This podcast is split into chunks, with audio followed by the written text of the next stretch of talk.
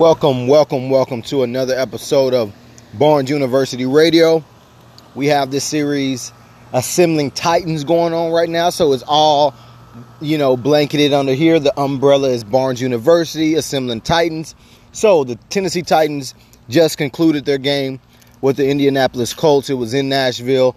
Hottest recorded day at that stadium. Felt like triple digits on the field and the Titans fell short 19 to 17 um, versus that team. Um, the Colts came out and um, you know pretty much let the Tennessee Titans know they're not scared of your secondary. Jacoby Brissett showed great mobility in the pocket, was able to break some tackles, extend some plays. Tennessee Titans defense, for the most part, you know, still you know one of the best in the league. Just had some lapses here and there. Um, the Colts went at the Tennessee Titans' weakness, and we'll get to that. And offensively, the Tennessee Titans looked like a well prepared team, but not necessarily an explosive team or a team willing to take too many risks. Um, and you look at this game, you know, losing this game, the the Indianapolis Colts have been a, you know, thorn in the Tennessee Titans side for, you know, ever since the Tennessee Titans beat them in the playoffs earlier in the decade or two decades, the century, I should say. Um, the Tennessee Titans have not played well versus the Colts historically, especially in the last 20 meetings, 21 meetings. The Colts have beat them 18 times. Um, so just from there, I look at this game and then I'm thinking about my preparation and my my my film study and some of the suggestions that I've had over the past few games versus the Colts. You know, the Tennessee Titans pretty much didn't do any of it, and both res- and all three results were a loss. So, and if you look at the game, you know it's it's it's very difficult to be an NFL player. It's very difficult to be an NFL coach. Um, it's very difficult to it's very difficult for me as a aspiring talent evaluator to get that heard. It's very hard to be taken seriously for that because we have millions of people literally trying to be in this in the position or everybody has an opinion, right?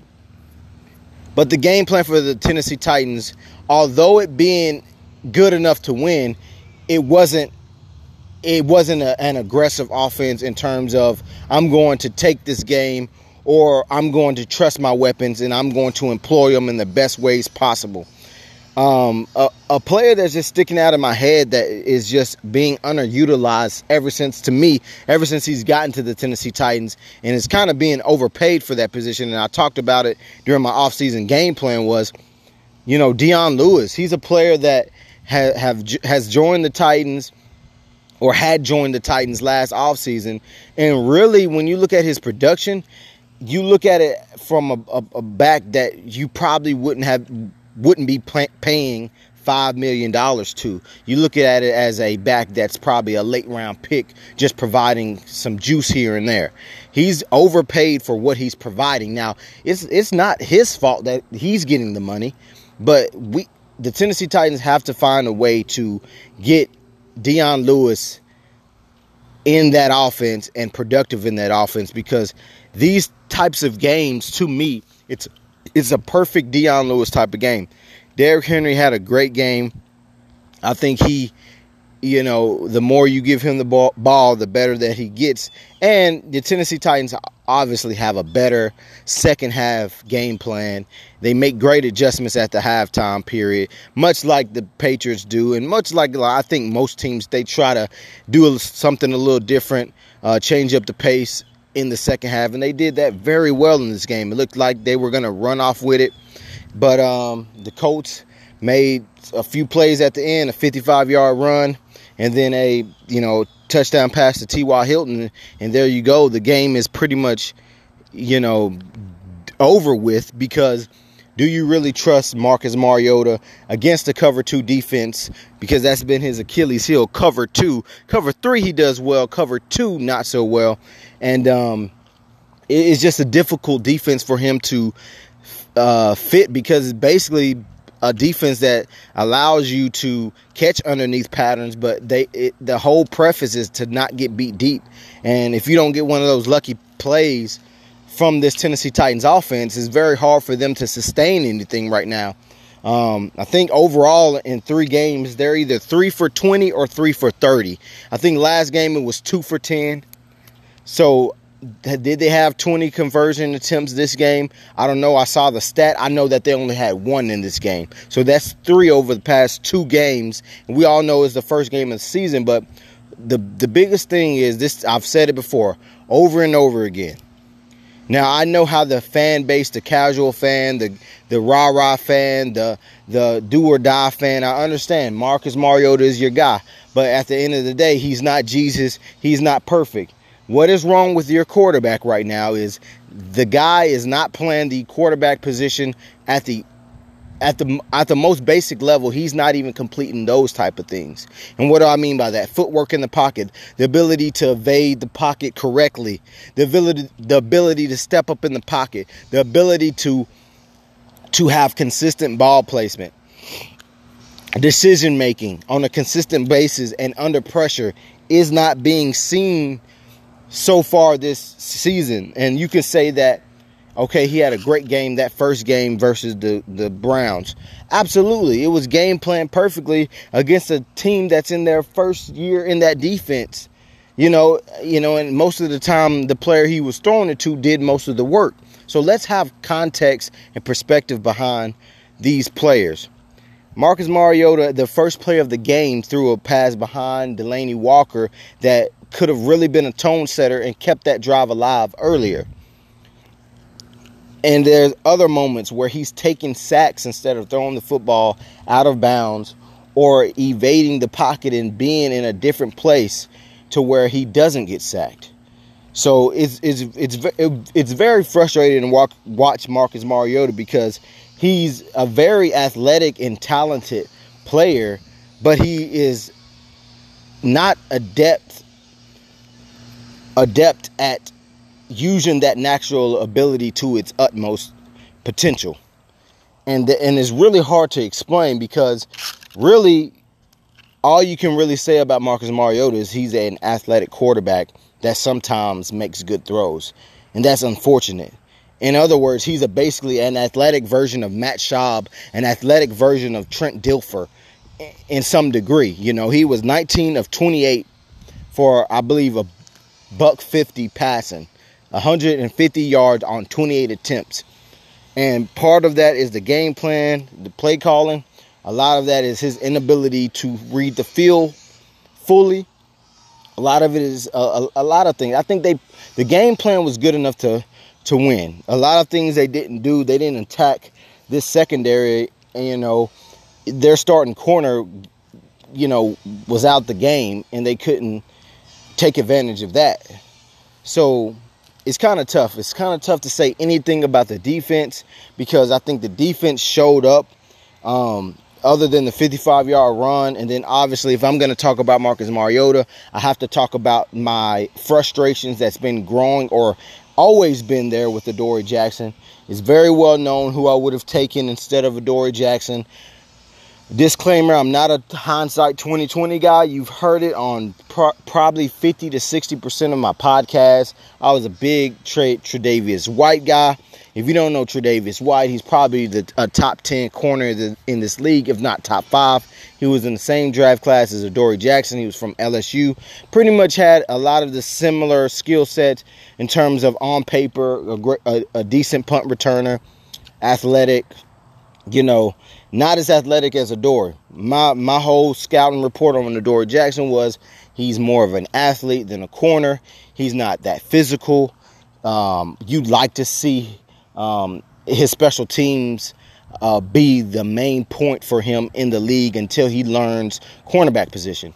Adoree Jackson has been drafted. He has neither been a threat on on in, on special teams or uh, an imposing figure on defense. Tre'Davious White, on the other hand, has become one of the better young corners in this league. And Adoree Jackson, I'm not going to single out one play, but as as a former cornerback, that play in the first drive for the Colts, that pass interference is totally unacceptable. It is a panic play. It is what high schoolers do. It is what pee wee players do to grab another player's helmet in mid flight in while the ball is in the air as a as a panic mode is ridiculous. What you're taught when the ball is in the air, you, you, you're taught that the ball is yours. And if you're not in good position, you have to restrain from the thought of panic, restrain from touching the receiver until the ball is there. All you have to do in panic mode, if you if you've been beat, hold your horses, look at the wide receiver's eyes. When he looks back, you look back and try to make a play on the ball. And if you think you're too far, make a play on his arms or hands to knock the ball there down with great timing. You do not panic. You do not swipe at someone's head while the ball is in the air. It is just unacceptable. And that gave them an easy six points early in the game. And as I said, you know, prepping for the for this week, this team does not defeat themselves on on average and per tradition versus this team. They don't beat themselves. And we gave them points. We gave them six points. We gave them a drive where you know Mike Vrabel he didn't cha- challenge a, a pass interference. He didn't challenge a a, a play that uh, Jacoby Brissett might have been short. You know, I think those two decision decisions was uh, decisions made that you know I can't really question it because the percentage of you actually winning is low, but you never know. It's one of those times where maybe it was you know, you know, the good Lord was telling you something by having two types of plays back to back be challengeable, challengeable, if that's a word. You know, so I just think that this the flow of the game um can't say that you lost it in the first half. You never lose a game typically, but when you look back, obviously it's easy to do. But at the end of the day, these are things that you know are certainly should have been corrected by now you know, there's players on this roster that shouldn't have be shouldn't be on this roster. And you know, I can't really say that if I was GM, I have to respect, you know, you know, the chain of command and, and what it took for GMs or decision makers to be where they are. I just certainly want to be able to help because some of this some of the the players that's he, there are, are are hurting this football team. You know, and at this point, you know, if if Minkah Fitzpatrick is available and you know he has he has corner skills, preferably a slot guy, but he has cornerback skills. If there's a situation where somebody's asking me, "Are you going to trade Adoree Jackson for a Minkah Fitzpatrick?" I'm doing it in a heartbeat, and I'm adding I'm adding maybe a late rounder or mid rounder to it because just, it's just simply because this guy is hurting the football club in crucial moments, and it, it's like he doesn't get it, you know. And I and I hate to have this overreaction because I don't I, I don't necessarily think it's an overreaction. I honestly think that it is what it is. If Adoree Jackson or if anybody that knows this man listens to this podcast, you are hurting this football team. If anybody who listens to this podcast knows Marcus Mariota personally, you are hurting this football team you are hurting the football t- football team because you are not making the correct plays. You are not putting in the time in terms of your craft. I'm not talking about showing up to to to what whatever AM meetings that you have. I'm not talking about the practices that the coaches have in place for you. I'm talking about the extra time studying the greats. You know, studying as Adoree Jackson being a smaller corner, going somewhere and studying some of the smaller corners of this league and how they use leverage and positioning and just advice about being a cornerback to the best of your ability. You know, Marcus Mariota, I know you're quiet, but stepping out of your comfort zone and contacting some of the greats that ever played this game the Peyton Mannings of the game, the Brett Favres of the game, training with them, doing something out of the norm to, to perfect your craft instead of going to Hawaii and training with the same people and just saying that, you know, nothing's going to change me. I'm still going to be myself. You know, at some point you have to do something. You know, and I understand that this is probably less than 24 hour rule. You lost, you want you not you don't want to lose twice in the same week, blah blah blah. You know, the Jacksonville Jaguars are a team that you shouldn't overlook, certainly. And it's probably, you know, saner heads say it might be a win. So that's two and one, but you should be three and out, three and zero. And you know, I don't think they got the message from Eddie George good enough to take this Colts game personal. You know, I, me sitting at home shouldn't feel more offended than them coming on Steve McNair and Eddie George Day and winning in that type of way. I shouldn't feel. I'm pretty sure, and I'm not speaking for all the players. I'm pretty sure they're pissed. They're the ones going out there in the heat and actually doing it. I respect that. But at the end of the day, there's some plays that was left on the field that they're better than that. You're better than that. Period. It's ridiculous. And, um, you know, it's the first game, it's the first loss of the season. That's the one that's that's probably it doesn't hurt the most, but it's probably the one that can can cause um, you know, an emotional response. I don't find it an emotional response because, you know, Adoree Jackson wouldn't have been on this team. I think he's a good kid. I think the Titans, uh, over the past few draft classes, that's their MO, drafting good kids, you know, and, and good kids, good players. So I'm the type that I'm going to draft good kids, great players. You know, I'm, I'm going to draft good kids and great players to where there isn't the, the, the time frame for development is low, is short. The time frame for development for Adoree Jackson was known to be a project. And and if you honestly thought that he was going to be a shutdown corner, then that's your bad on eval. Marcus Mariota, the same thing, knew there was going to be development coming out of Oregon. But at this point, year five, like goodness gracious, the footwork is terrible in the pocket the ability to to to even sense the rush. And this is like this is this is how bad it is. Tom Brady, one of the most unathletic quarterbacks of all time, but still one of the more greater quarterbacks of all time, has better pocket presence than Marcus Mariota. He just does. Jacoby Brissett, who's not as athletically gifted as Marcus Mariota, has better pocket presence than him. What is pocket presence? there's a difference between tucking and running the football. Obviously, top Marcus Mariota is probably top five when he's running with the football outside of the pocket past the line of scrimmage. But when it comes to pocket maneuverability, ability to move in the pocket, evade pressure, subtle movements within the pocket, Marcus Mariota is probably one of the worst in the league. The bottom bottom half, bottom quarter of the league in terms of his ability to move within the pocket, sense pressure, ability to get outside of the tackle tackle box or whatever box and throw the ball out of bounds to save your body, not to lose yardage on a sack. Like this is like year one type of stuff. And it, it is frustrating because this team is actually good enough to make a run. Like Eddie George said in his speech, this team is not just good enough to make the playoffs they're good enough to make a run. And it's being held back by certain players in certain pinpoint moments that other teams know. They know when who to attack. They know how to attack. They know how to uh, make it difficult for Marcus Mariota. They know when every opposing quarterback, they know the weak link on that secondary.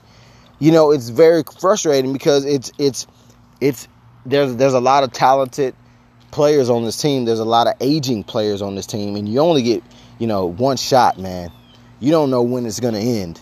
So it's like it's wasting opportunity. Now this loss could or couldn't come back to bite the Titans, but that's the that's that's why what makes these games so great because you don't know if it will. So you need to win it. That's really all I got to say. You know, I stand by what I said. These players need to step up, man.